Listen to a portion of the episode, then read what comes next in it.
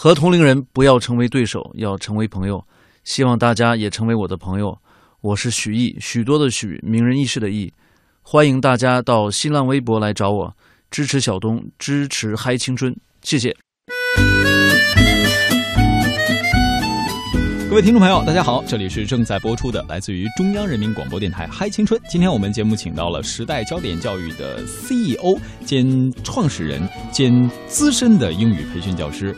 徐毅徐老师。徐老师您好，主持人小东好。嗯，今天我们节目继续把我们的焦点哈放在关于徐老师在斯坦福攻读 MBA 的这个过程当中。应该说，徐老师现在也在从事的创业是帮助大家到美国的学校。或者说到一些国外的知名高校进行学习，那徐老师在斯坦福修习 MBA 的过程到底是什么样子？结合您自身的感受，能不能和我们分享一下？我感受非常多啊，这个我都不知道从哪开始学起，该开始讲起啊。嗯，我就去的第一个感受就是非常震撼。嗯哼，因为真的是感觉到，就是首先第一个梦想成真吧，我觉得嗯。其实梦想成真这件事情，真的是一件很震撼、很了不起的事情。就是就有点像你考大学考上你的第一志愿那种感觉。呃，当时呢，就是他们有一个一个笑话，就一个 joke，就是说说我们那其实斯坦福能录取的中国人，就每年也都是凤毛麟角嘛。嗯哼。但是我其实就说我们是做教育，但是你像我们师弟啊，比如说我有师弟陈，我比我小一届，他们做那个聚美优品已经上市了，卖化妆品的。所以还是非常非常厉害，都是一些中国甚至全世界的佼佼者，所以我觉得很震撼，就是第一感觉就是震撼，因为你的周围的人都非常非常优秀。嗯哼，我一看周围的人的简历，全是常青藤毕业，然后在美国最顶级的五百强公司工作，非常非常聪明，非常非常勤奋，非常非常友善，而且还非常非常谦虚。就是我们有很多这种，呃，你叫官二代啊、富二代，就美国的这种官二代和富二代，而且都非常有修养。而我觉得这这点真的非常非常震撼，就每天感觉到都是在不断的去洗脑和自我冲击，挑战以前的这种这种这种价值观，学习氛围特别好，而且大家年纪呢又都是一般都有过一些工作经历，对，这是很多 MBA 院校，包括现在无论是国内也好，国际也好，所难以企及的，因为对于 MBA 的整个体系来讲，这几年哈，尤其是在。国内发现如雨后春笋般，什么样的高校可能都办。国际上可能很多高校也都出现一个 MBA 的学士呃文凭的认证，但是真正好的 MBA 院校，他会非常关注于这个人的本科阶段的学习、学习成绩，以及他在后期的在他的工作岗位，呃工作岗呃工作的这个机构的。整个的评级等等，进行一个相应的综合评估，再来让这个人决定你是不是有资格来到这里读书。所以小东东默默的 摸了摸曾经的回忆，然后向着未来招招手，say 拜拜。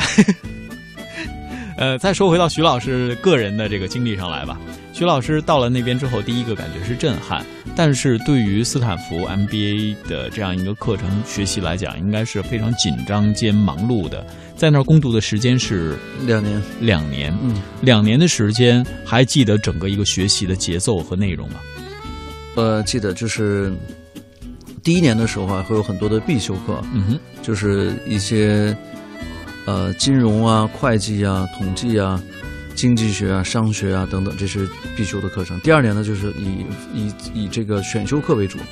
然后第一年的时候呢，这个因为很长时间脱离校园，而且我大学学英英文的，并不是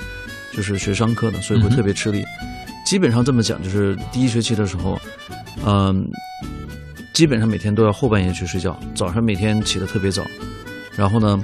我觉得，但是因为我在芝加哥大学已已经读过一个研究生，我觉得其实阅读对我不是一个特别大的挑战。我觉得我的阅读和写作呢，肯定都是在美国的这种优秀的这种特别好的学校毕业的学生里面也是排在前面的。但是我的这种数学的功底还是差很多。所以我记得当时这个学统计学的时候，这种量化的东西非常难，对我来讲很轻很很辛苦。我们当时有一个清华的同学是汽车专业汽车系的这个排第一的一个学生啊。然后他呢，我们两个小时的考试，他他四十分钟打完了考考全班第一，然后考了两个小时，最后才考了七十多分。所以我觉得这些地方就是人家真的是比你强，而且去斯坦就是大家喜欢比，就是老喜老不不服输，老希望自己能够，嗯，跟别人比，然后能取胜。但我去了之后呢，我一个最大的转变，我就发现其实没有办法比，我们有很多学生，我发现就是我真的是输在起跑线上了，就是你我一辈子可能也不不可能比人家优秀，反而那个时候突然悟出一个道理，我不要成为比他更优秀的人，我要让这个优秀的朋友成为我的朋友，这样的话我们一起将来做其他的事情。那么给大家举一个例子，比如说，呃，比如说中央电视台其实有一次采访过我，他有一个叫《大洋彼岸》的一个节目，他们也采访了杨澜等等啊，然后。我一个学习小组的同学呢，他就是属于叫富二代吧，他那个家里呢是老虎基金的创始人。哇哦，对，老虎基金大家可能没有概念，老虎基金投资了京东、阿里巴巴、腾讯，啊，对不起，没有腾讯，京东、阿里巴巴、携程、翼龙、学而思、新东方、YY 等等啊，也也投资了 Facebook、Zynga 等等这样的公司啊，所以实际上它是一个特别了不起的一个基金。那么这个同学呢，个子非常高。他上学都是坐私人飞机过来，然后呢，但他非常低调，开的车比我还破，然后呢非常友善，然后长得又帅，家里又是超级富二代，都不是不是说有钱是有飞机，然后呢这个而且还特别谦虚，然后学习还比我好，我就发现我跟他比我什么都不是，我永永远也不可能超过他，但我马上想明白了，我说不要去超过他，我要让他成为我的朋友，我成为他的好朋友，我们一起做事情。于是呢，包括现在呢，我们也在一起合作很多的项目，所以我觉得这个呢是让我的一个思维一个特别大的一个转变，就不要老觉得自己比其他人牛。那么我在这儿呢，我觉得我真正心服口服、发自内心的，我觉得是去崇拜、佩服，甚至膜拜我的同龄人。我觉得这个时候其实其实不是一个趾高气扬的心态去学习的时候，我觉得我收获是特别大的，不仅仅是知识上的这种收获，而且是人际关系上的收获。那么。我们斯坦福呢，因为大家都是成年人嘛，每周会有一个星期二的时候，大家去喝啤酒、去酒吧泡吧的这种、这种、这种活动。那么很多中国人不喜欢去泡吧，这个我我基本上有时间的时候都去。讲一个好玩的故事，就是有一次，嗯，因因为我就是经常去，所以我跟很多人呢就是成为比较好的酒友。那么后来在我找工作去高盛去实习的时候，然后还有另外一个这个一个一个一个一个亚裔吧，也也去申请这份工作。最后呢，高盛公司的这个人力资源的这个负责人就打电话过来，给一个曾经在高盛公司工作过的一个人，一个白人叫 Andy，他说：“就是 Andy，这个我有两个人都是中国人，你觉得哪个更好一点？”其实那个人比我学习还好。然后呢，但是 Andy 呢就说了这么一句话，他说：“That guy I don't know, but he is a is a nice guy. I had a lot of drinks with him。”他说：“他说那个人我不知道，没见过，不知道好不好。但是但是徐毅这个哥们儿。”这 seems like a nice guy，看起来是个不错的家伙。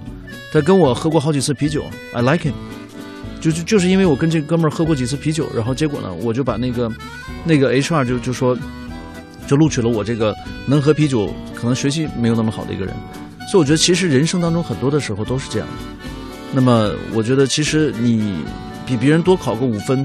你九十他八十五，或者他九十五你九十的，这这个其实不是很重要。甚至我知道一个更可怕的故事，那个人。不叫 Andy，他叫 Landy。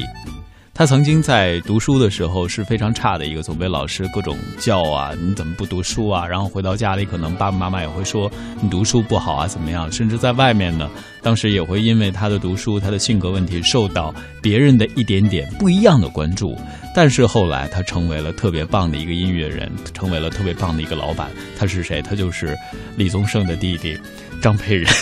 对，就是这样。所以我觉得这个读书的时候啊，这个多交朋友还是挺重要的。我觉得这个情商肯定比智商重要，性格决定命运。我觉得我我还是喜欢去交朋友什么的，帮助是非常非常大。所以这是其中一个很重要的体验，也是节奏之一。这也是在斯坦福学习的时候第一年的。经历收获对，然后呢，我跟所有的出国去读书的朋友也或者是家长，我觉得一个建议就是，其实多交朋友，放低心态，不要老觉得去比别人强，而且是同跟你同学呢去学习是更重要。然后我想就说，其实，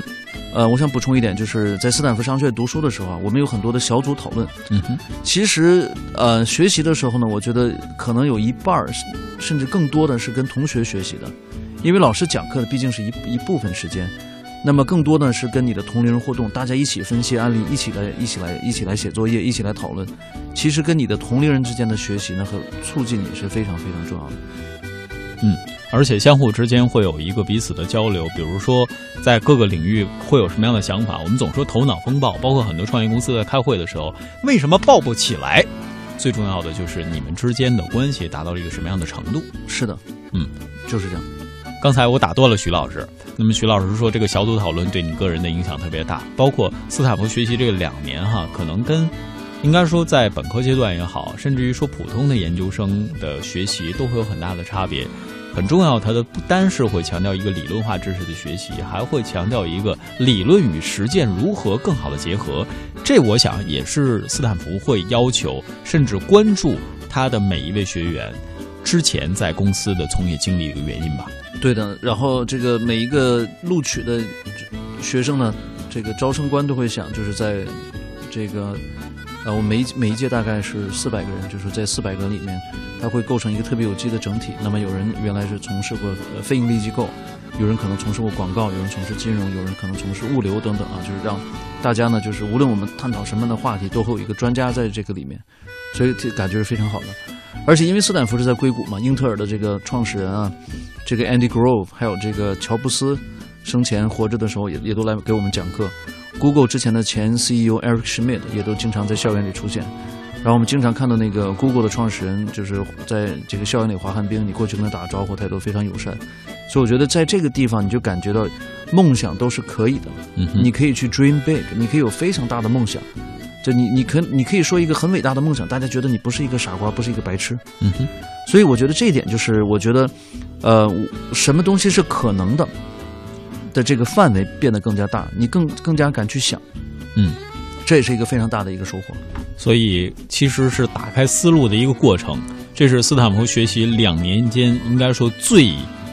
干货、最纯粹的一个经验分享。在里边不仅仅学到的知识，有的时候思想转变，比如说不是跟你的朋友去竞争，而是要跟比你强的人成为更好的朋友。这种观点的分享，希望都能够对大家有所帮助。